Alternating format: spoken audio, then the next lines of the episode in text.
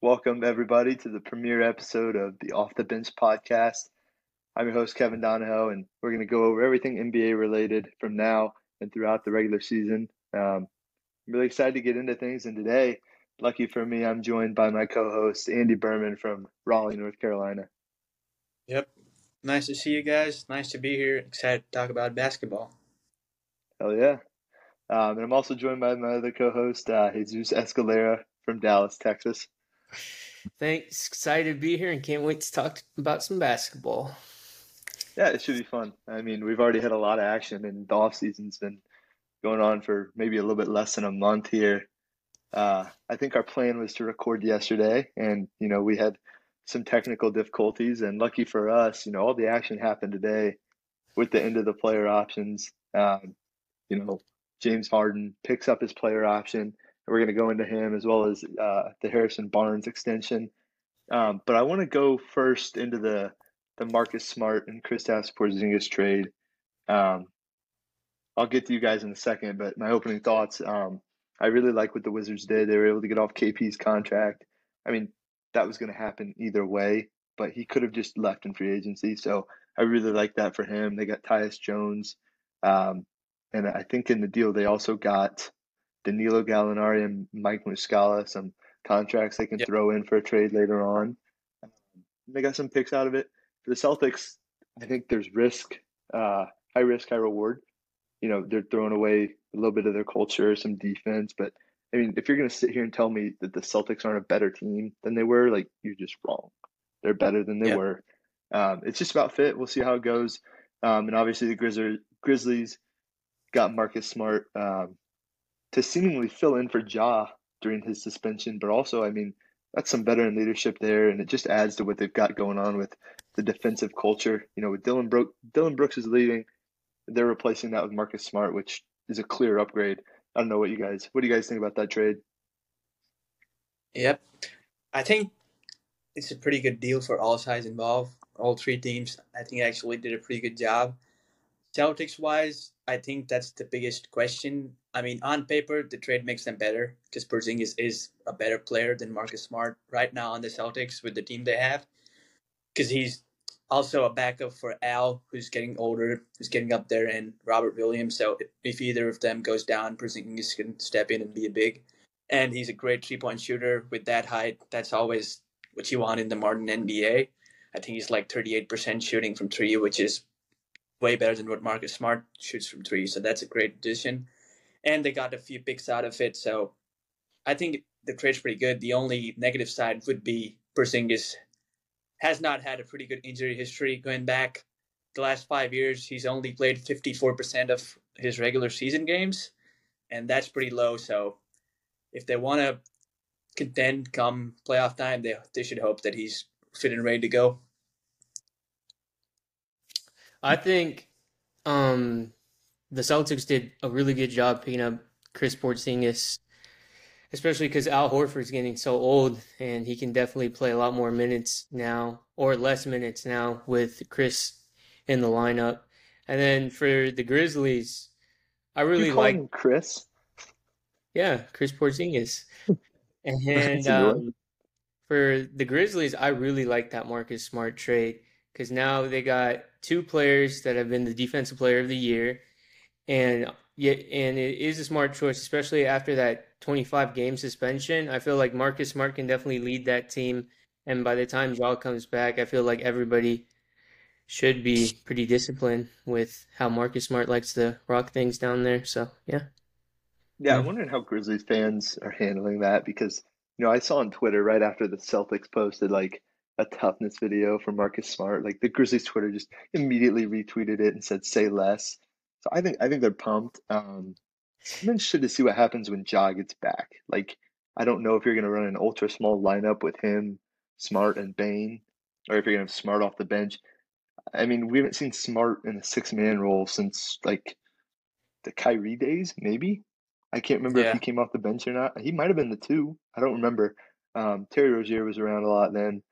Um, but yeah, I, I, that kind of just caught me by surprise, man. I was I remember I was on the phone just waiting to see the KP deal go through, and when it was smart that got announced, like like a shot to the heart. You know, it was a it was a yeah, big was, night.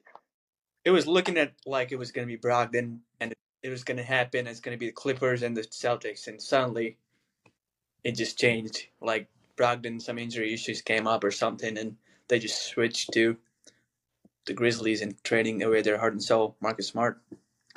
Yeah, I mean, we're going to get into the Clippers a little bit, but man, in an alternate universe somewhere, that deal went through. The Celtics are running it back with KP instead of Brogdon, and the Clippers probably aren't trying to trade for James Harden right now.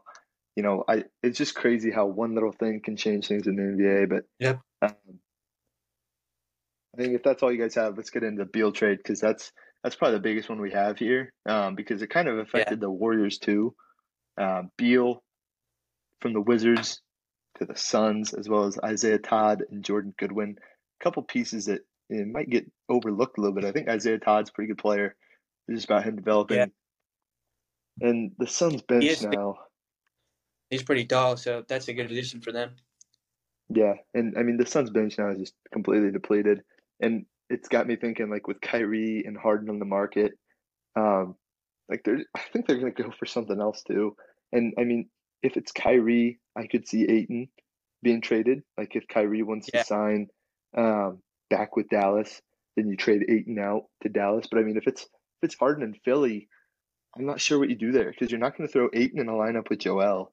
So I'm not sure what Phoenix does to get a trade there. I, I don't see how that's possible unless Philly wants to flip Ayton. But um, I mean, obviously Jordan Poole ended up getting flipped by the Wizards for CP, and now Chris Paul is with the Warriors. He's probably gonna either slide in at the one at times or come off the bench.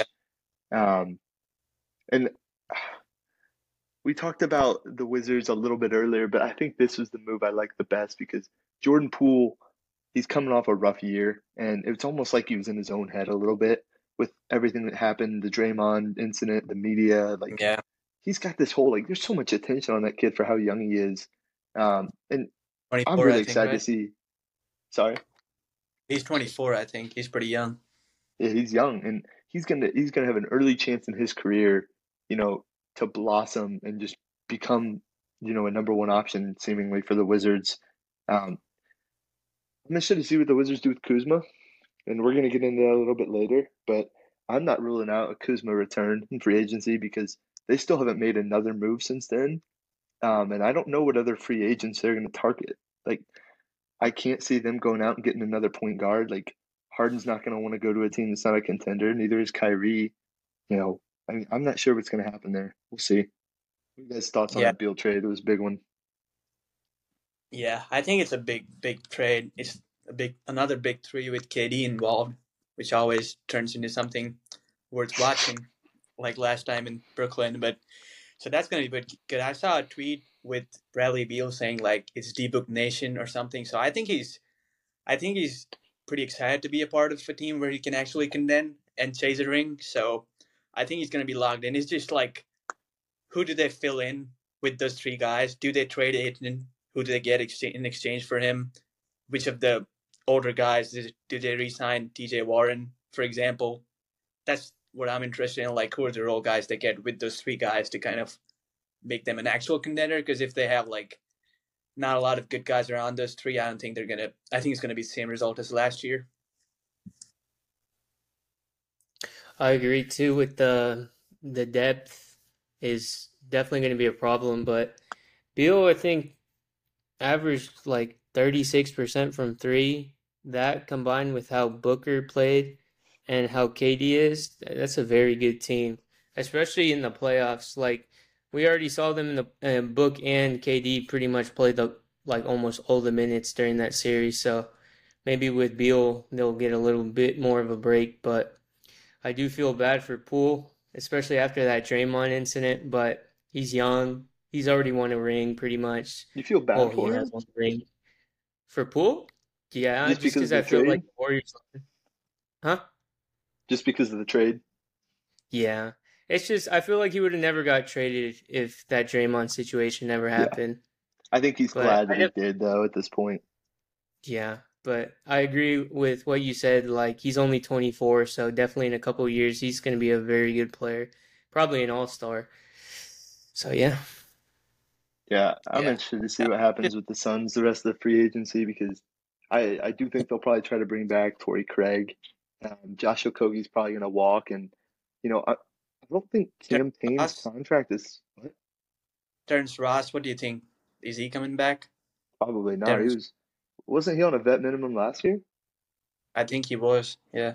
No, I don't think they want to bring him back. I think you know I think your focus if you're the Suns, it needs to be getting Cam Payne on a fully guaranteed deal. Um, I would be more in the corner of bringing back. They did bring back Saben Lee. Um, I'd be more in the corner of bringing back like a Damion Lee and a Josh Okogie or Terrence Craig combo than would Mhm. TJ Warren, Terrence Ross, any of those guys. I'm not. I don't think that's something that they need to do. Um, I don't think that makes them any better. TJ Warren is just another wing guy. Like they don't have any any floor generals at the moment. Other than if you count Booker as a floor general, but I don't know. I'm excited to see what they do. It'll be a long process for them, I think, because they're just going to gauge the decisions of everybody else. So Just adding Um, to which Cam Payne, I think they guaranteed his final year. they did. Yeah. Did they do that they're, today?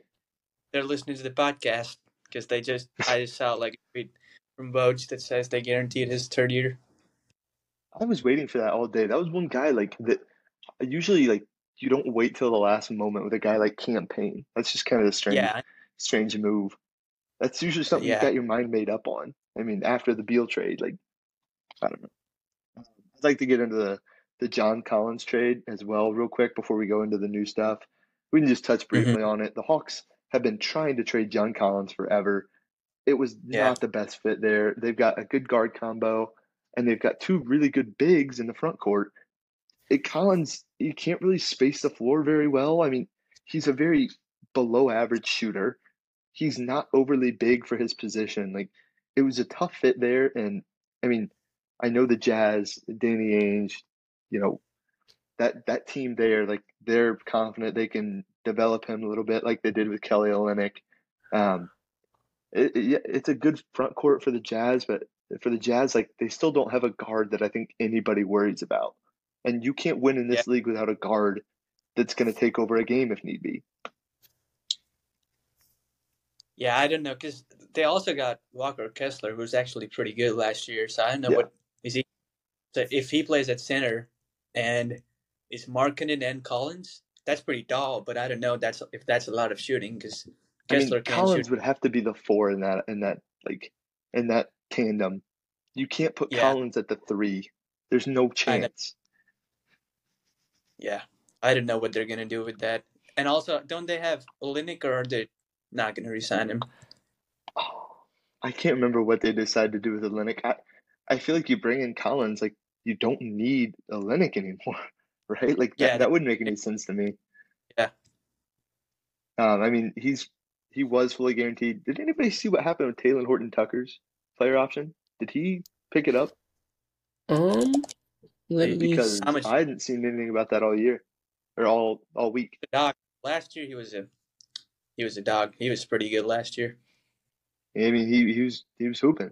Yeah, he did. He picked up his He did pick it up. So him and Yeah. Clarkson both picked it up. That's interesting. Yeah. They still got some cap space. Um, Udoka Azubuike, he got signed to the Celtics summer league team, so he's gone. Yeah. I mean, probably don't want to bring JTA back. They'll probably try to get a guy at the full mid level or maybe even twenty million dollar contract. Um, but they need a guard, man. And there's not like there's not a solid like point guard out there. It's all like stars who want forty million dollars a year right now. Uh, yeah, that And I trade. feel- I know it's a.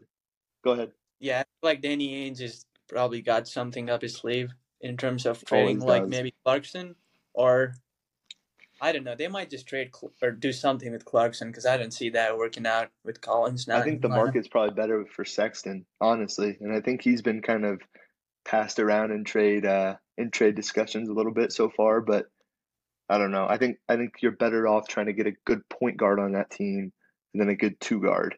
Um, but that's just me. Um, it was a little bit of an underwhelming trade. The return was horrible for the Hawks. I know it's a contract dump, but like not something we need to spend the world talking on. Um, so moving Yeah. on to the Harden player option. Let's let's do the the Harrison Barnes extension first. A little bit less to talk about there. Yeah. Um, three years, 54 million. Jesus, I know you hate the move. They still have 20 million in cap space. They can still go get a guy. You know, they're not gonna be they're not gonna be able to get Kuzma now. But they could still bring in a guy like Grant Williams. They could pry him away from the Celtics on twenty million dollars a year. Um, it's just not going to be the home run play that I kind of talked to you guys about, like expecting them to maybe go get a Draymond Green or you know go get a star, like somehow make something work for Paul George, anything like that. It's it's going to be a mid level guy, or it's going to be a guy like Jerami Grant or Cam or Grant Williams that you can just pull away on like a twenty million dollar deal. Um, yeah, you want to let you talk about. Hey, just go ahead and talk about yeah. the Kings a little bit.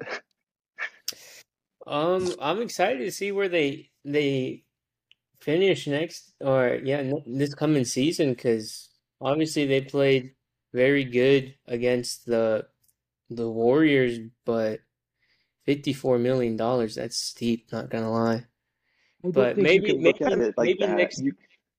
He he was. He, I think he was very solid during the season, but man, I just I wish he had a better series against the Warriors, or if he made that one one three. Game five, yeah. Was it game five? Ooh, that would have been huge. They but, didn't yeah. have any business being in that game at the end anyway. Like him hitting that would have been a bonus to an already immaculate comeback. But yeah, that that team's very young, and I'm very excited to see where they head this coming season for sure. All right, well, let's get into the good stuff now. The James Harden saga, which we seem to have at least once a year at whatever point he decides to get out of his contract or request a trade. He picked up his $35.6 million player option this evening. Um, I remember I got out of work and I checked the clock and he had 13 minutes to spare. Um, and I didn't even get the time to read the full tweet, actually. I got in my car and I saw like the picked up player option. I was like, all right, you know, he didn't get his raise. And so I drove home and I got a call from one of my buddies and you know, he's like, you you're reading this James Harden stuff. And I was like, no, no, no, what's going on? And I checked Twitter and I saw that he wanted to work with the Sixers to get a trade. And I think they named the Clippers and the Knicks. Um, and somebody else was throwing the Suns name around a little bit.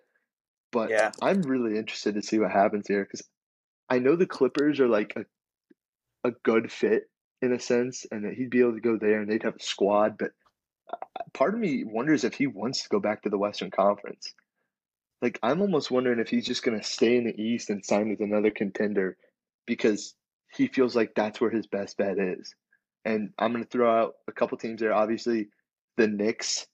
Um, the Knicks have been named, and that's a, an odd fit, like you talked about with Brunson. Um, I'm going to throw this name out here and they've been in free agent discussions like the entire offseason. The Miami Heat, they can't get Beal now, um, and it came out that that was an issue with Pat Riley and the owner. That's whatever. But this Harden deal, like he wasn't, you know, considered somebody to get traded, you know, maybe three days ago. It was like, okay, he's going to come back to Philly on whatever deal, or he's going to hit free agency.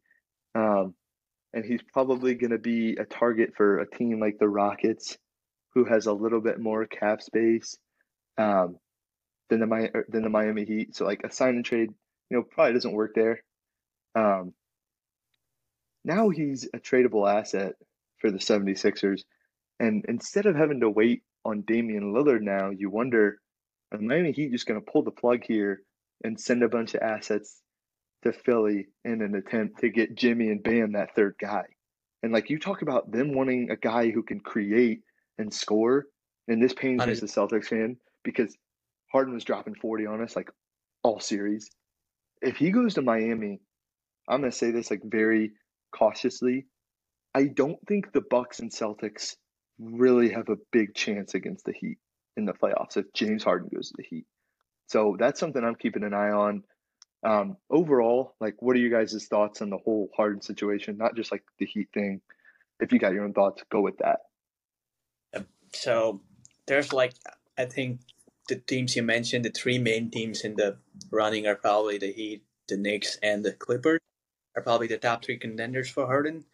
And I don't see the Knicks honestly because I think Brunson and, and him are basically the same player, and those two together would not work out in my opinion because they're not really that tall and they're not good defenders. So I don't see that working out. I think they're Knicks are going to build in a different direction, probably going with the youth they have and not trade for Harden. The Heat are really interesting because if they get if they get Harden, that that'll fix their scoring issues and get them like another bucket from three when Jimmy's kind of cold and not feeling it in the playoffs. But the thing is, they might still win the East, but are they going to beat the Nuggets? And I don't think that's going to happen because they'll still be really short. They'll still be all basically those the games same. were really close. It went five games, but they were all really close games. yeah, Just like you're the right. Games. I, I think the Heat need a little bit of length though, because they're they're pretty Uh, short compared to to the agree Nuggets. Yeah. Yeah, and the Clippers also. I don't know. Maybe Jesus. Do you have some ideas on the Clippers? Maybe getting I don't know Harden- if the Clippers can give them as good a package as Miami or New York. Like you talk about Powell and Marcus Morris, what does that do for Philly? Like, and, and I don't know Yeah. how many picks the Clippers have. I don't think the Clippers have a ton of picks, so that that think they- confuses me a little bit. they can do a first rounder, but they also have Terance Mann to dangle if they can do that. I, But I just don't think the way you get there salary wise for the Clippers is just a little bit tricky if you're committed to getting rid of Morris and Powell because those two guys together, like that's 100% of that the Harden salary. So if you try to throw in Terance Mann on 10 million or Batum or Covington on another 11 million, like Philly's going to have to send something out themselves. And looking at their their payroll, like their guy on 11 million is PJ Tucker. I don't think they're that, that interested in getting rid of P, PJ Tucker just to bring back all those, you know, mid players from LA. Jesus, Yeah. any thoughts before I go into a potential package here? No, I agree. I definitely think the Heat is probably the best position because for the Clippers, you're already paying 90 million for Paul George and Leonard. It's just having Harden too. That's that's just way too much. So I, but I do agree with the Heat. That would be a dangerous team. Yeah. A very, very exciting team to watch. I think if you're if you're the Heat here, and you know the name that always comes up in trades for the Heat is Duncan Robinson, because back in the bubble when he was popping off, they put him on that giant deal that And he definitely did Thank- not deserve. Yeah. And now since then they've kind of just been trying to ship Come him on. off, but build up his confidence. He didn't He deserved deserve that. it. I'm sorry. No. of the bubble, he deserved it. After that, he All kind that's lost. that's a fair assessment, and I'm not going to challenge the Heat on their decision making, obviously. Um, Yeah. but I want I want to take Robinson's name out of the conversation real quick because I think if you bring in Harden, Duncan Robinson can play with Harden, like the pick and roll. Yeah. You know, Harden's a great passer, a great passer. Um, you take Robinson out of the deal real quick. Tell me why Philly wouldn't do this if Harden has asked for a trade. Tyler Herro, Caleb Martin, maybe a pick or two. Is there a better is there a better trade package in the in the entire league where both teams look at that and they're like, you know what? On the Heat side, we're gonna get our creator. Like nobody's stopping us in the Heat in the East. And if you're the Sixers, now you've got Embiid, Maxey, Herro. If Caleb, Mar- Caleb Martin continues to play the way he's playing, like that's a great trade for both sides. And like I just looked at that. That's like you get there salary wise, twenty seven and six. Like that's gonna get you there. So I'm terrified as a Celtics fan sitting here looking at that and like that might be the deal. Like, what do you guys think of that deal? That sounds good to me. I think maybe it's gonna be two first rounders then, right? With that to make them take it, or one first rounder, or maybe Hawkins if like Hawkins, maybe that too. And maybe throw in, yeah, like uh, Haywood Highsmith, Nikola Jovic. I don't think you get rid of ha- ha- uh, Hawkes, but like if you're the Heat, you can leverage a little bit, right? Like you can tell them like you're not getting better than Herro and Martin in a deal, and Harden wants out. Like if you don't trade him, who's to say he doesn't he doesn't play? Like Yeah, he's gonna got be a little bit of leverage. from the Rockets trade if he doesn't Yeah. get traded, which not what you want. But I guess I don't know. They still have no obligation to trade him, which is the weirdest thing. These things, like when a player just says, "I'm just not gonna play for you, just trade me," and just sits out. That's the weirdest situation ever. Yeah, it's I mean, it's because when they do that, like it gets public, it gets leaked, and like even if you do bring him back, like you're looking at him in the locker room, you're like, man, he didn't want to play with us anymore. Like he's not in it with us anymore. So it's kind of like an unspoken, you know, all right, you know, we don't have to trade you, but if we don't trade you, like it's a loss anyway. You're gonna lose yeah. next year or whatever. He's, he's committed to not playing well when he doesn't want to play. He's already done that one. yeah. Um, any final thoughts on all the trades and team options, player options that are taking place here before free agency? No. Nothing. All right. I'd like to get yeah. into the draft a little bit. Yeah. Huh? I said we covered. I think we covered a lot, a lot of the free agency stuff. So I think we should go into the draft. You're right. All the new and big stuff, at least. But yeah, with the draft, you go through the lottery. Obviously, Wembanyama first, um, Brandon Miller second, as expected, unless you looked at Shams' tweets throughout the day, and then Scoot Henderson at three, which is like the first big domino of implications in the draft because that's Portland com- committing to a youth movement. And you're looking at yep. Dame, you're like, okay, you know, now he wants out, like everybody's tweeting. And then Chris Haynes comes in with a tweet and it's like, no, he doesn't. Um, it's kind of like a fun game of limbo there. Um, I don't know. I, I think if you're Portland, you know, you try to win in free agency. It's it's a simple formula. You try to go get a Draymond Green, or you try to bring back Jerami Grant. You try to build up a contender in free agency. If you fail in in free agency, um, I think you got to trade Dame like before the season. I think that's just a decision you got to make. Like we're either going to contend or we're going to get more out of the deal for Dame. And I think his market's going to be highest before the season starts. Uh, what are you guys' thoughts on the Dame situation, which you've probably read plenty enough about?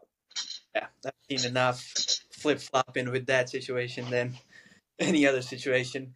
Um, so I I was searching around and I got like a I got a potential trade package from Miami for Dame. Let me know let me know your thoughts on it. So 28 2028 2030 first rounders, two pick swaps in 2027 and 2029. Herro, Jovic, Jaquez, and Lowry.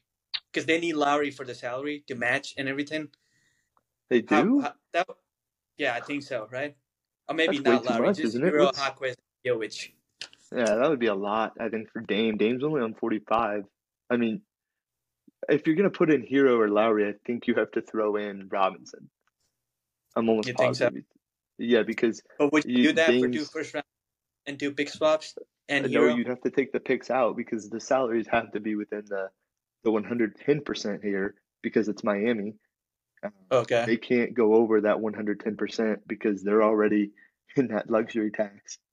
Um, so if it, it, let's just say, I just want to know how many picks do you think they got to trade with Herro to get the trade? I'll be honest, like I understand the value of players like pretty well. Teams like and like there's situations where they're contending or like when they plan on wanting to contend, I have no idea. So like with the picks, like I can almost never predict how many picks a team's going to ask for or offer. I have no, I have no way of determining that. Yep.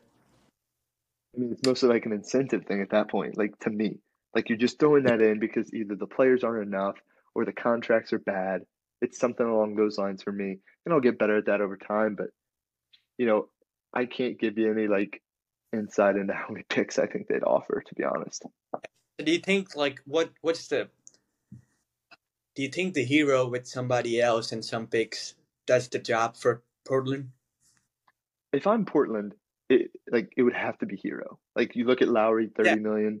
It's gonna be Hero, Herro at twenty seven. Like they will Herro. not take Lowry off the Heat's hands. Lowry, like that's a mess. You're paying him thirty million. That's that's horrible. Um, it would probably have to be Herro, and then you're either going to combine Oladipo, Caleb Martin, one of those rookies or young guys, um, or you're just going to throw Duncan Robinson in the deal, which I think is a little bit more realistic in that trade. Um, because I mean, Portland is looking for a little bit of shooting. I mean, Scoot is not a great shooter. Jerami Grant isn't a great shooter. Anthony Simons is going to be bringing the ball up, or he'll be the two guard actually, but I mean, Duncan Robinson would be a solid return there, and you get Herro in the starting lineup until uh, until Scoot Henderson seemingly is like ready to play. So I, I think that's a solid deal. You know, the Herro Robinson, but like again, if I'm if I'm the Heat, I'm trying to get Harden at this point. I think he's a better creator and a facilitator than Dame. I'm not saying he's a better player right now. Dame is a great player, but you know, Amazing. the more I'm sitting here thinking about that, like that Harden deal, they sh- they should go after Harden. That's all I'm gonna say. Like in terms of trading, uh, in terms of trading or picking up a free agent. Yeah, they got two good options now with Harden and Lillard, so they can actually do some deal making there and be like, well, we got Lillard too. If we don't give you all the stuff for Harden. Yeah, I think the draft storylines today got a little bit less interesting. Obviously, you know the Richaun Holmes trade, they freed up all this cap. The Kings, we thought they were going to go for a home run, they didn't. So I mean that kind of narrows things down. Um, I really like what the what the Mavericks did in the draft. I, I think Dereck Lively, he's going to have to come in and he's going to have to be what Christian Wood was supposed to be. You know, eventually. Um, and they got their guy. Uh, they got him at ten. They jumped in front of. I think we said Orlando was at eleven, or no, we said that about OKC. OKC jumped in front of Orlando because they wanted Cason Wallace really bad. Orlando, they're so polarizing. They're just they got they got a huge point guard room, and they go out in the draft. and They get two more, and now it's like guaranteed that you know Jalen Suggs is going to be shipped off, uh, traded for something. You know, I've seen speculation that it's going to be Pritchard and picks potentially. Um, I think that'd be a good pickup for the Celtics. But throughout the draft, like you just look at Cam Whitmore falling, the Spurs, Mavericks, Rockets, all these small teams winning, and these big teams like you can't really gauge, you know, the success of their picks right now because they go yeah. out and get these guys that are probably going to play right away. We're just going to have to wait and see you can talk fit, but I mean that's about it. What do you guys? What did you guys think of the draft? I thought it was a little bit underwhelming this year. Yeah, um, in terms of the Magic, I don't think I like the Jett Howard pick at all. I've I watched some Big Ten basketball, and he and that Dickinson team were not good last year. So I don't know what they saw getting to the eleventh pick and just taking him up. Um, they had other options for up there with Whitmore or maybe Lively or whatever other options they wanted, but Jett Howard was not it, in my opinion, at 11. Yeah. I think it's just weird when a guy like Whitmore falls and you're looking at all these teams, like he's supposed to go potentially top six. And you got these teams at 13 who aren't even thinking about him. Um, and they've got their plan and they've got their guys on the board. And they're like, well, Cam Whitmore's still there. And it's kind of just a game of like, of cat and mouse. Like whoever's going to go and you know bite the hook first. Um, yeah. And I think it got to a point in the draft. It was like 15 or 14. And you look at the board and it's like, okay, it's going to be Houston. Like Houston's going to do it, um, and they're going to feel really good about themselves, and rightfully so. But you know, I think all those teams. I don't blame them for sticking to their plan and going for fit.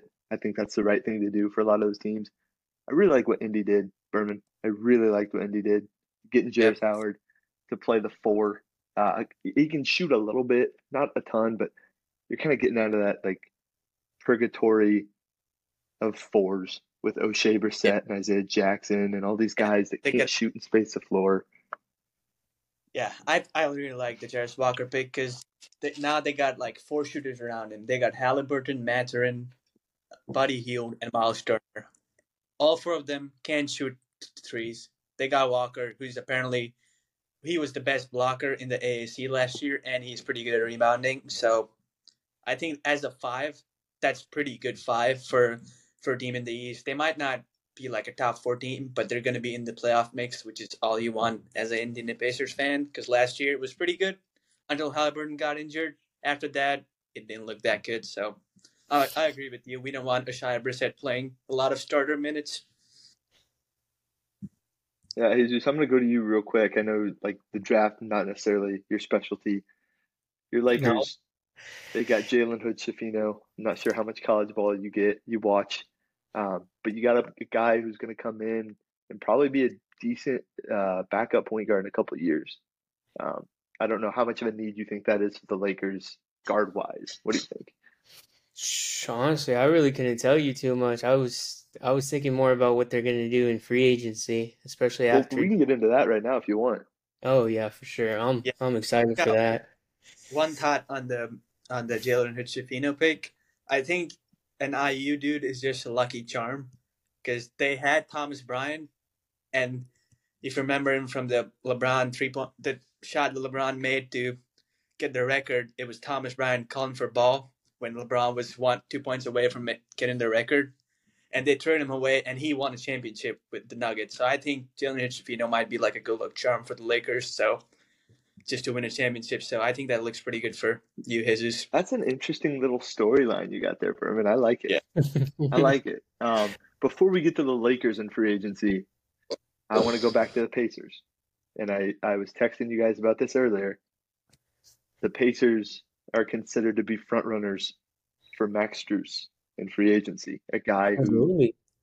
a guy who, you know, could pretty easily get a little bit more money than Miami's probably going to offer him um, and the Pacers have to spend. You know, with the new CBA, you have to spend 90% of the salary cap by opening night. Um, and the Pacers, I think they're like 19, 18 million under that right now. You go get a guy like Strus and you put him on the wing with Buddy Hield and Halliburton dishing the rock. Like that is a like really lethal offense. Are you excited about like that potential there? Uh, with that with that new rule that it has to be ninety percent of the cap, they've they got to spend the money somehow. So yeah. might as well get get Strus and get some shooting. And I know a couple of other buddies of mine who would also agree with that. Getting Strus in, getting his getting me on the wing, and Halliburton shooting some passes, open threes. That'll look good. Are there any other guys in free agency that, as a Pacers fan, you look at and you're like, "That's a good fit. The money makes sense. Like, let's go get him." Is there anybody else? I don't know. I think what I really want as a Pacers fan is to see Mathurin and Halliburton playing together. Because last year, I don't know if you watched a lot of Pacers game, but they staggered Mathurin and Halliburton a lot. Mathurin came off the bench, and I they just never played them together, which didn't make any sense to me. I just want to see yeah. them together play and see how that relationship develops. Because Mathurin is a dog. I, well, that kind of happens so, with the rookies like rookies usually come off the bench. I think he probably graduated from that role a little bit, with Duarte not think... panning out, kind of. I don't yeah. know. We'll find out with the Pacers. Pacers a little bit under, a little bit unpredictable. You know, they're not always trying to, trying to spend, but they have to this time. So it'll be interesting. Yeah. Um, let's get into the Lakers. They had uh, a lot of activity the last two days. Um, they sent qualifying offers, I believe, to who was it? It was two guards that they had on their lineup. Um, gosh, help me out here. It was Austin Reaves, Rui Hachimura, and somebody else. I think it was uh, Scottie Pippen Jr. Um, and then today they declined to pick up the team option on Malik Beasley, which I think anybody with a brain um, and anybody knowing how the Lakers do business kind of saw that coming. It was a brutal contract he wasn't even in the rotation in the playoffs. He's getting 17 million. That like, that's that's ridiculous. Um, and the other thing they did today was they waived Mo Bamba. They would not make his money fully guaranteed. Um, and yesterday they did make Jarred Vanderbilt's contract fully guaranteed. So you got five moves there that kind of hone in on what the Lakers are trying to do. And that opened up like 39, 40 million dollars in cap space today. So they're going to be able to go sign Bruce Brown like you've been hoping, Jesus. Um, and if he comes in at say like 12 million, you know, the mid level, maybe 15, 16, they're still going to have room for a $20 million player. Or if they just want to, you know, go back and re sign D'Angelo Russell, which they'll probably do. Um, there's a lot of a lot of things they can do uh, to make sure that they either a get Bruce Brown or b they keep Austin Reaves and Rui Hachimura, which I think that's what Lakers fans probably want the most. What are your mm-hmm. thoughts on that, Jesus? Uh, yeah, I'm pretty sure Pelinka said he really wants to keep like that main core down. So obviously Rui, Reaves, Pretty sure they are interested in signing back Schroeder, which I really like. I, I like Schroeder, but Bruce Brown with Jarred Vanderbilt, that's that's some good defense right there for sure. Bruce Brown, coming off like an 11 4 and 3 season just won a championship i'm pretty sure averaged like 36% from three. That's a really good guy to pick up, and he hustles for sure. Also, read been, somewhere, huh? You've been researching. Oh yeah, on it. Done a little recon. Because I'm excited for this coming season. I also read somewhere. Um, I think they're also interested in picking up Brook Lopez, which would be huge. You can move Anthony Davis back to the four, and then bring in Brook and Bruce. That's a scary lineup right there when you think about it. That's a very scary lineup. That's something. that and they got the big... money for it too, so I could I could definitely see Brook Lopez and Bruce Brown. That that would be scary. I'm gonna I'm gonna slow you down a minute. I don't know how you bring back Reaves, Hachimura, and then go get Brook Lopez. I don't think you got the money for that. Somehow they're gonna do it. Just wait. Okay. Just wait. All right. They're yeah, interested in it. The thought process of the Lakers right now, probably in keeping that young core, is like you're not questioning LeBron's loyalty, but he has said he wants to play with Bronny, and Bronny's draft eligible a year from now. So if he doesn't go to the Lakers, the question then becomes like, all right, are we losing our best player? So I think Rob Pelinka, I think he's done a really good job. The trade deadline acquisitions last year were really good, and I think as a team that usually goes out and switches things up a lot, I think the commitment here to the young core, um, I think it's I think it's a little bit of a new move for the Lakers, and I kind of I kind of like it. What are your thoughts on you know moving away from this not necessarily super team uh, type of timeline for the Lakers, um, but just committing to this younger group and recognizing that you guys do have the tools and the players to win a championship a few years from now even without a guy like LeBron. I just feel like it's very smart what they're trying to do. even next year, I'm not saying they can obviously win a championship. I hope they do, but definitely like committing to these younger guys, that's definitely going to benefit them years down, especially with a guy like AR that just had an amazing season. And then I'm really excited to see if Max Christie plays next year because that's a player I really want to see start a little bit more, have a little more minutes for sure. So yeah.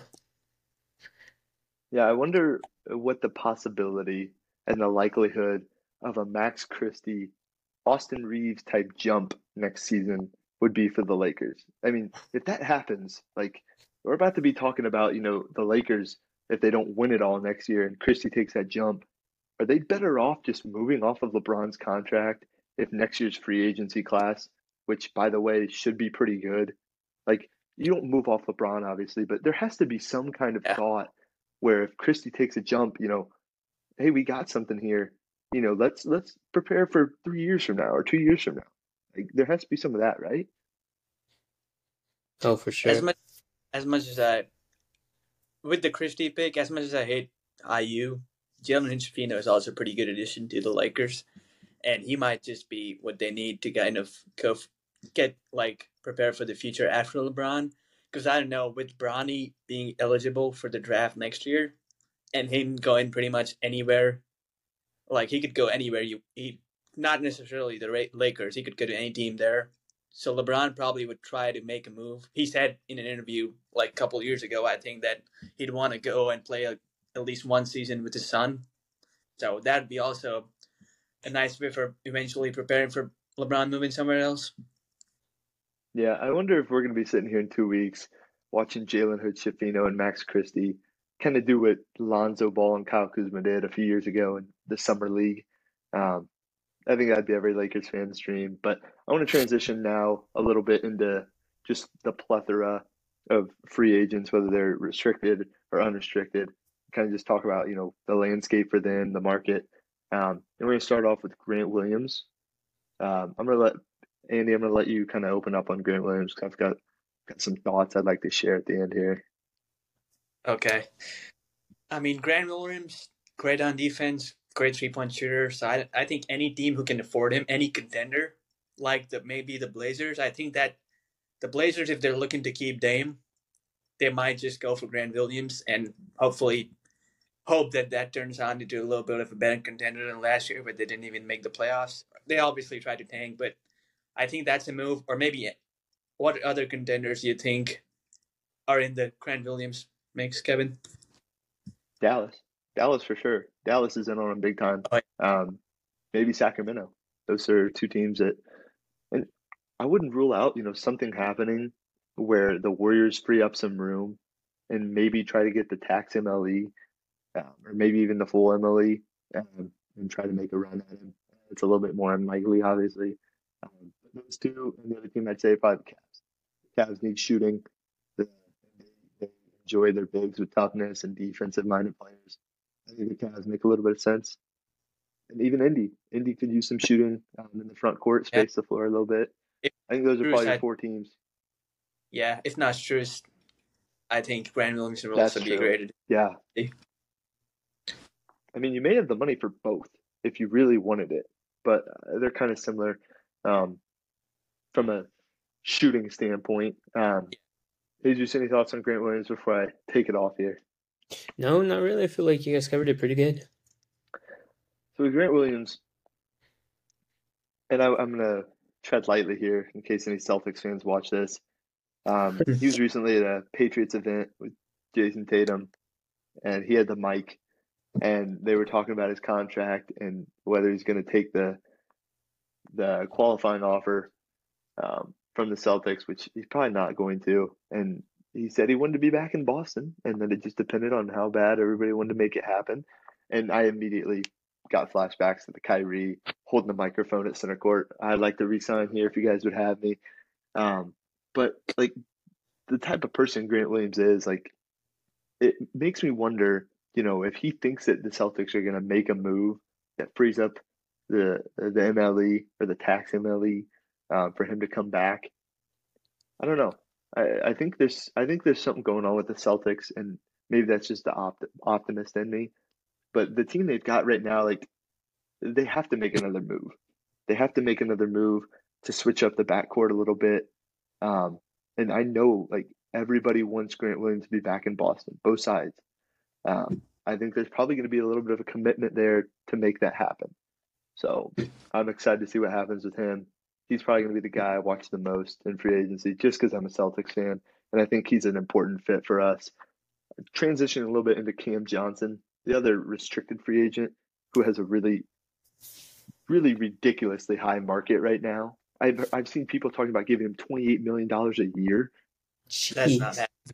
That's not happening, Kevin. He, he, he is making, I can't remember what he was making before this, but like for the Nets, you can't accept or you can't match anything you would think over like 22, maybe. Like this is a guy who's he's 27. Like if he's not hitting his shots, he's not really helping you a lot. He's not a great defender for his size. Like there's a lot of things they could do and letting him go and then trading Ben Simmons that would open up room for them to get Mikal Bridges, another star. Um, I, I just I don't understand the need and the want for a Cameron Johnson type player. Like I can't I can't wrap my mind around it. What do you guys think? Yeah, I I just think I I don't think the Nets want a big contract because they already have a pretty big useless contract in Ben Simmons, which is thirty seven million dollars for basically him just sitting on the sidelines and wearing cool T-shirts.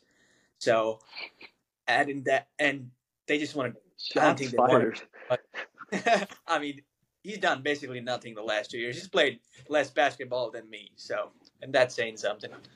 So I don't know who they're going to trade him to, but I don't think they want to pay anybody more money than they deserve just because they have a guy who's basically doing nothing for $37 million. I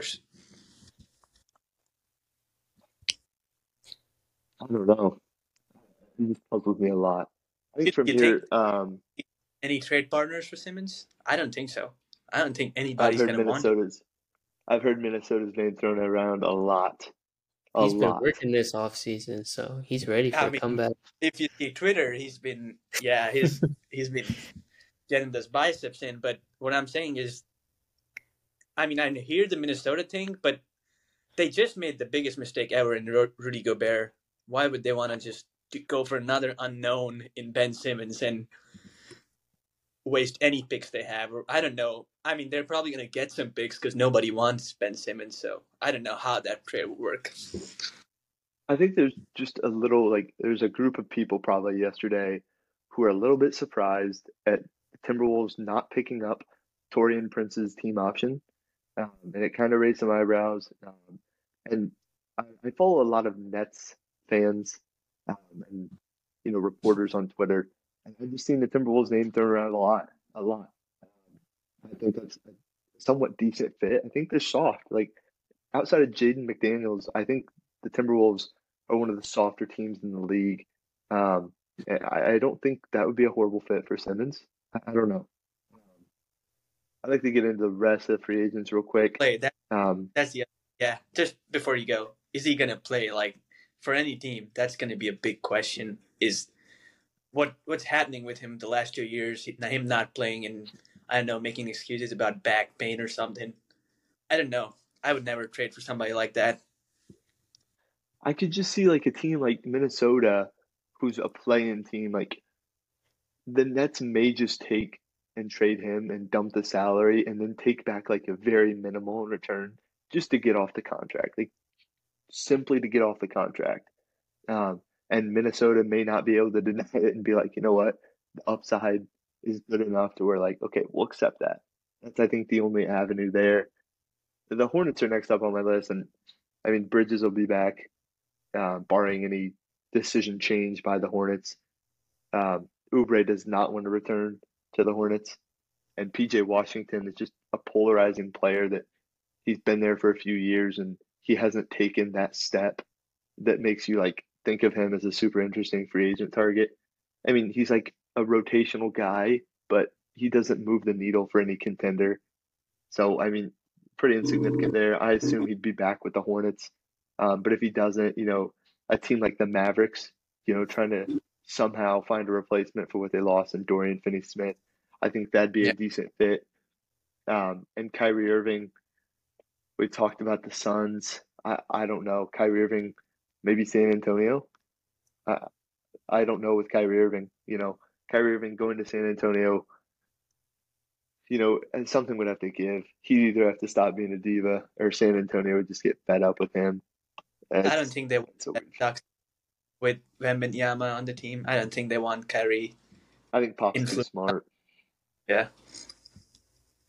Um, we talked about Bruce Brown. You know, maybe the Lakers, Mavericks, maybe they've got the cap space. Kings, Blazers. Um, maybe the Cavs. I don't know. I saw um, the Houston Rockets too. They were interested in him too. They've been linked to everybody, and Dillon Brooks yeah. is going to be in Houston. Like, I can so guarantee you, Dillon Brooks will be in Houston. Yeah, you think so, Kevin? Guarantee. How much money? I can guarantee you. I'm not sure the market. I think he wants to make over the 12.4 MLE, um, and Houston's got the room, and they have to spend. So you know they they go get Fred, um, and if they get a hard no from Brook Lopez, they're just going to sign Dillon Brooks and they're going to call it a win. Um, Draymond, I'd say 80% Warriors, 10% Kings, 10% Blazers. Not much to go off there. Russ, we've kind of talked about him with the, the Harden trade. That's not going to work. Does the fit with him next to Harden and then Kawhi and Paul George? you know, get your attention at all? Do you think that's something that could work? I'm just more curious about the money because I think I read somewhere where they can only offer him like four million max. I just feel like he's definitely worth more, especially after that playoff run he had. That's yeah. just me. I just don't know where he'd be able to go uh, and just fit in well if it's not the Clippers. True. Good point. What'd you say, Andy? Yeah, I'm just thinking. I think he's the Clippers are probably if the Harden trade doesn't happen, they're probably going to keep him and run it back with with the same team, and hopefully there are two big dudes not being injured this time. But I don't know. The Clippers are a funny team to me. If they trade for Harden, that that team that will be a really good team if they trade for Harden and Absolutely, get like Harden, yeah. Kawhi, and George. Yeah, I got three guys on here for the Lakers: Reaves, Hachimura, Russell. They want all of them back. They've got the money to do it. It just depends on whether they want to make a little bit of a, a bigger splash. And I think I think you could afford saying goodbye to D'Lo and taking cheaper options at point guard. I don't think that hurts you too much, but they definitely want to bring back Reaves and Hachimura. Talked about Brooks. I'm telling you, 90% Houston Rockets. Strus, we talked about to the Pacers. Here's an interesting one Gabe Vincent. Mm, to the Heat, you want him back, right? Playoff Gabe. I don't know where he's going, but he was playoff Gabe. Do you think like, any any chances he go back goes back to Miami if no trades happen? He's probably going to go back, so. right? Especially yeah. if Strus doesn't come back, they're going to have a decent amount of money to use on him. Um, like he's already not making a lot of money. They could bump him up to the tax MLE. Uh, I just think if you look at a bunch of the point guards in the league who, you know, if they stayed on the team and brought Harden in, Vincent's a guy who can play off ball a little bit. Um, and he can take a decent defensive matchup. He can spot up in the corner. He's a good shooter. Um, I, I don't think that's a terrible fit. You know, if you trade Herro, your lineup potentially would be Harden and Vincent. It'd probably be Duncan Robinson in there. I think he'd be starting over Victor Oladipo, Jimmy and Bam, and then you've got Lowry, Oladipo, and Highsmith off the bench, as well as Jaquez. Um, I don't know. I think I think that's a decent. I think there's a decent chance we see Vincent back in Miami next year. Yeah, let's see. And then you look at the Bucks. Middleton seemingly back on a cheaper deal. He denied forty million dollars, and the more I've thought about it, like he's not leaving. If he wanted forty million dollars elsewhere, like it wouldn't make sense. He'd just stay with the Bucks, one of the best teams in the league. Lopez is a guy that you know he deferred uh, to Seattle as his answer yesterday when he asked when he got asked where he wanted to play, like Jesus pointed out. Um, I don't I don't think there's a lot of places um, contender wise that could just bring him in and immediately be better, other than like you talked about LA. Um, so I think he'll be back in Milwaukee. What do you think about Lopez, Jesus? Tell me. He he'd be an amazing guy to have back, especially because I don't feel like Anthony Davis likes playing like that center position. So put him back to the four and put put Lopez in. That's that's a great team right there.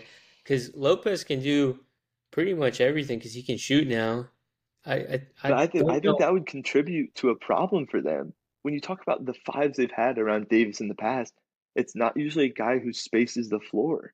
And if you want Lopez shooting as well, like AD isn't free to roam around then, you know, whenever he wants. There's going to be times when he's going to have to sit in the post and let Lopez get one up as well. That's part of who Lopez is. True, you're right. We'll just see how it works out because either way, I could see Houston just dumping a bunch of money into him and just not letting anyone else have the fun. um, Jerami Grant, Damian Lillard wants him back that's probably going to be one of those things where either they're both there in Portland next year or neither of them are. I'm going to say both of them will probably be there. Um, yeah. We're going to go around the Kings real quick. We're going to go to the Raptors before we wrap this up. Jakob Poeltl, for some reason, is believed to have not been on the Raptors' agenda for bringing him back. Um, that's another big that a lot of teams I think wouldn't mind throwing in at the five, like the Lakers. I think that's a little bit of a better fit than Lopez, um, or somebody like I don't know the Spurs. Like go back and get him, have him take some of the pressure off their bigs. They're running Zach Collins and Khem Birch at the five right now. Like they're they're a little bit of a mess. Um, Tre Jones, Tre Jones is a good fit in San Antonio. They need to match whatever offer he gets with all that cap room, make him the priority. What are you guys' thoughts on Tre, on Tre Jones before we get into the last couple? Yeah, I think it makes sense for San Antonio to bring him back. Just match whatever offer that they get, and I don't know, getting Paul Collins with his injury history, I don't know how much you can trust him. So getting Poeltl back will be a big, big move for them. Which sounds dumb because they just had him and traded him away, but well, that would be a giant victory for them if you trade him and then he gets dumped in free agency, and you essentially got Birch in the pick for nothing because Poeltl's still with yeah. you. Yes, Bob still knows the game.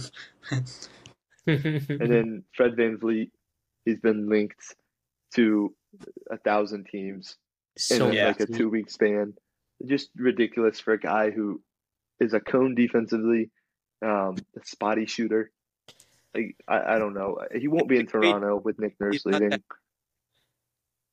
Sorry. He's six feet. He's six feet tall. He's not that tall, too. He's Right. pretty short. Uh, The one interesting thing I've been thinking about while we're sitting here, and this is why I saved him a little bit towards the end, his former coach went to Philly, and Philly's point guard just requested a trade. And this is kind of something that was talked about before when we thought that Harden might just hit free agency and go to Houston.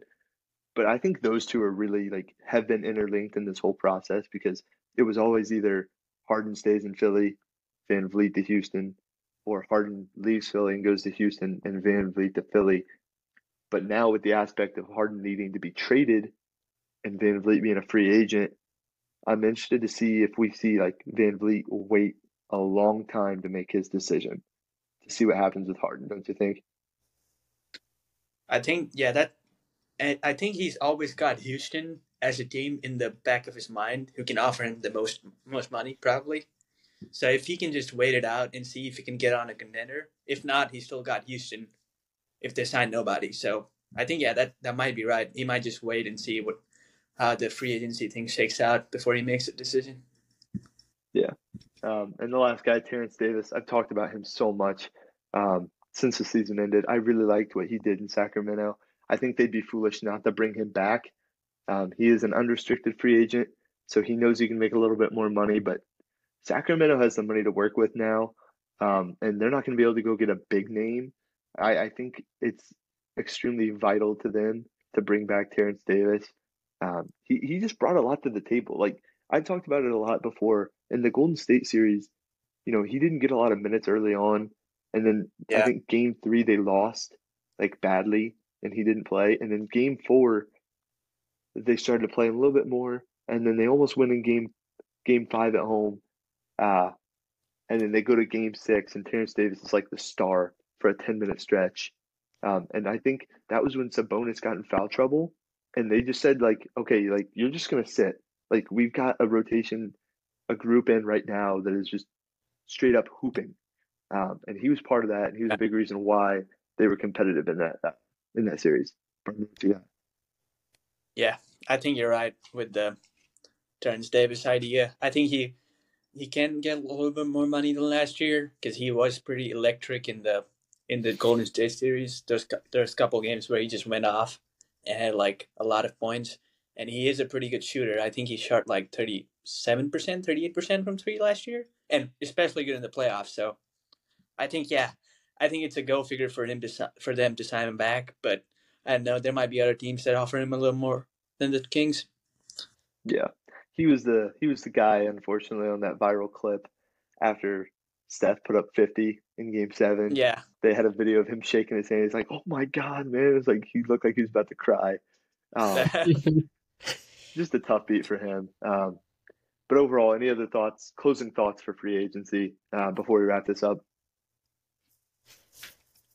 No, I'm all Nothing. good. Jesus, you've been quiet, man. a lot. Yeah, He's just locked in on what the Lakers are going to do with Bruce Brown. He's just I'm just he's just sitting there looking at his stats. Yeah, I'm excited to see how these next couple of weeks are gonna go. I really, really think this coming season is gonna be very interesting. Lots of very good teams coming up, for It sure. always is, and it's always a conversation that's had before the season. But uh, the fun starts technically in two hours. Free agency opens Yeah. in two hours, so you know we might I might be uploading this podcast, and the first free agency domino is going to fall. So we'll see what happens. Yeah, we touched on a lot tonight. I think it was a pretty successful first episode. Oh, for Yeah. sure. I had fun. a lot of fun. All right. Well, I thank you guys for joining me, and that's going to conclude our first episode. We'll be back next week. We got a special guest, one of our buddies, big Pacers fan. Um, I'm excited to share what his thoughts are going to be on the opening uh, weekend of free agency with you guys. So we'll be back next week, probably Wednesday, um, uploading around the same time. So thanks for joining us tonight. Um, we'll see you next week.